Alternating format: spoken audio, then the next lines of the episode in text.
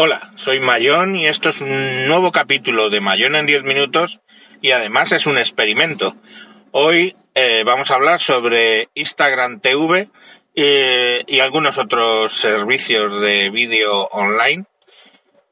Y bueno, pues el experimento consiste en que yo estoy grabando esto, lo subiré al canal mío de Instagram de IP, eh, no, IP no, IGTV, Instagram TV, y bueno, luego sacaré el audio y lo subiré como capítulo en Spreaker, como capítulo de mayor en 10 minutos. Eh, ¿Por qué hago esta experiencia? Bueno, pues porque he oído hablar a todos de IGTV y digo, pues vamos a probarlo.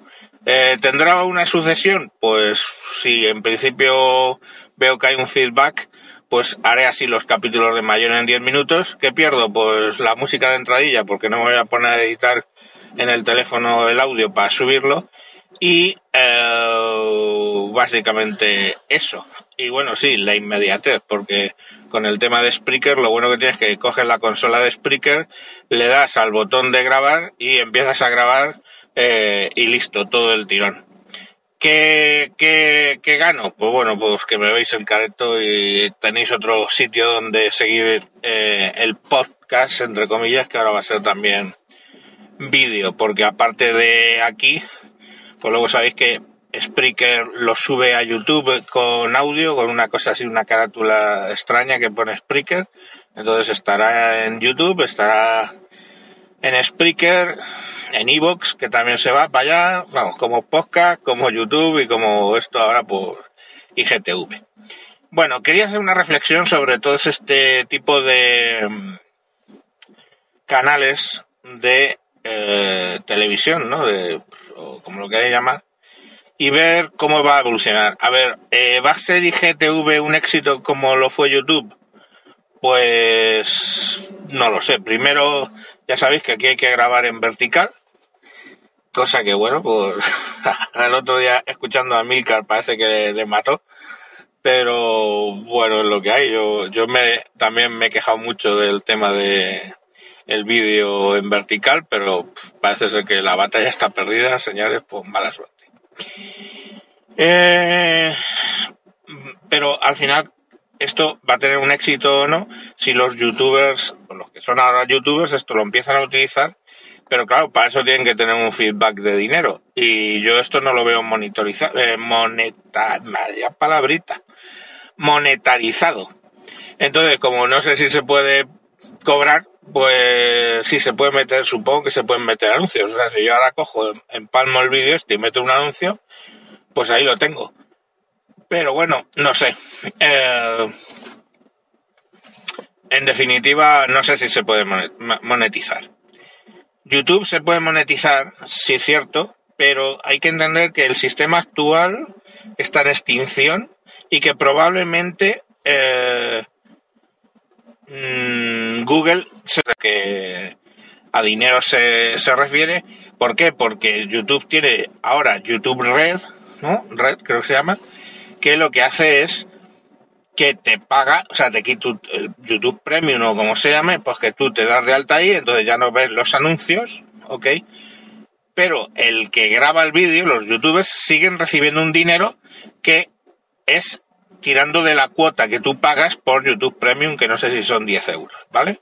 Entonces tú pagas 10 euros al mes y aparte de ver los YouTube sin anuncios, pues también tienes series exclusivas y películas en principio que van a hacer eh, como tipo Netflix. Netflix saca su propio material y hace sus propias películas y sus propias series.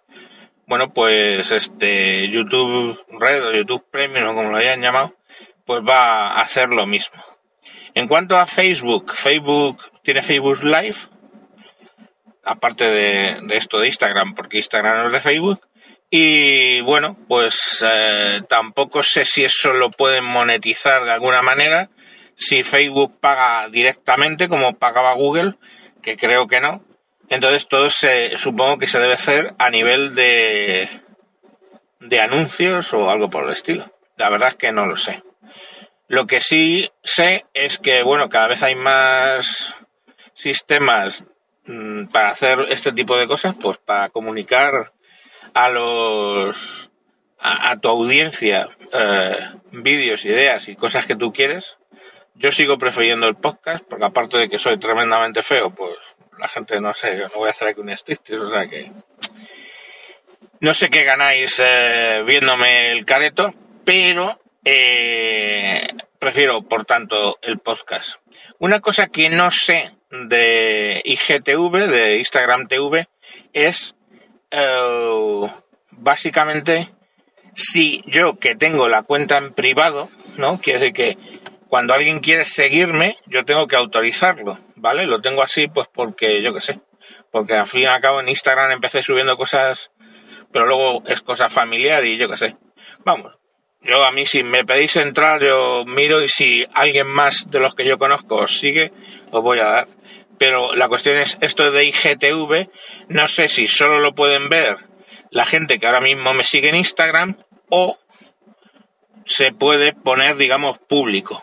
Entonces eso lo tendremos que, lo tendré que ver, no sé, con, con, lo intentaré ver con alguien que no me siga, o le hago que no me siga, lo miro y luego le vuelvo a dar para que me siga, para ver si efectivamente esto se queda público o no se queda público. Yo, otra de las cosas que tengo en contra, o bueno, que me pone en duda con el tema de Instagram TV es que es de Facebook. Y el problema de Facebook no es que venda mis datos o que haya hecho la de Dios es Cristo con mis datos, que me da igual, que si los datos ya los tienen, de todas maneras, ya os he dicho, lo voy a volver a repetir, la privacidad murió en los 90, no hicimos un pimiento al respecto, esto no es como Lázaro, levántate y anda, o sea que no la vamos a revivir, es más rollo como la virginidad, la perdiste, pues la perdiste, no va a volver.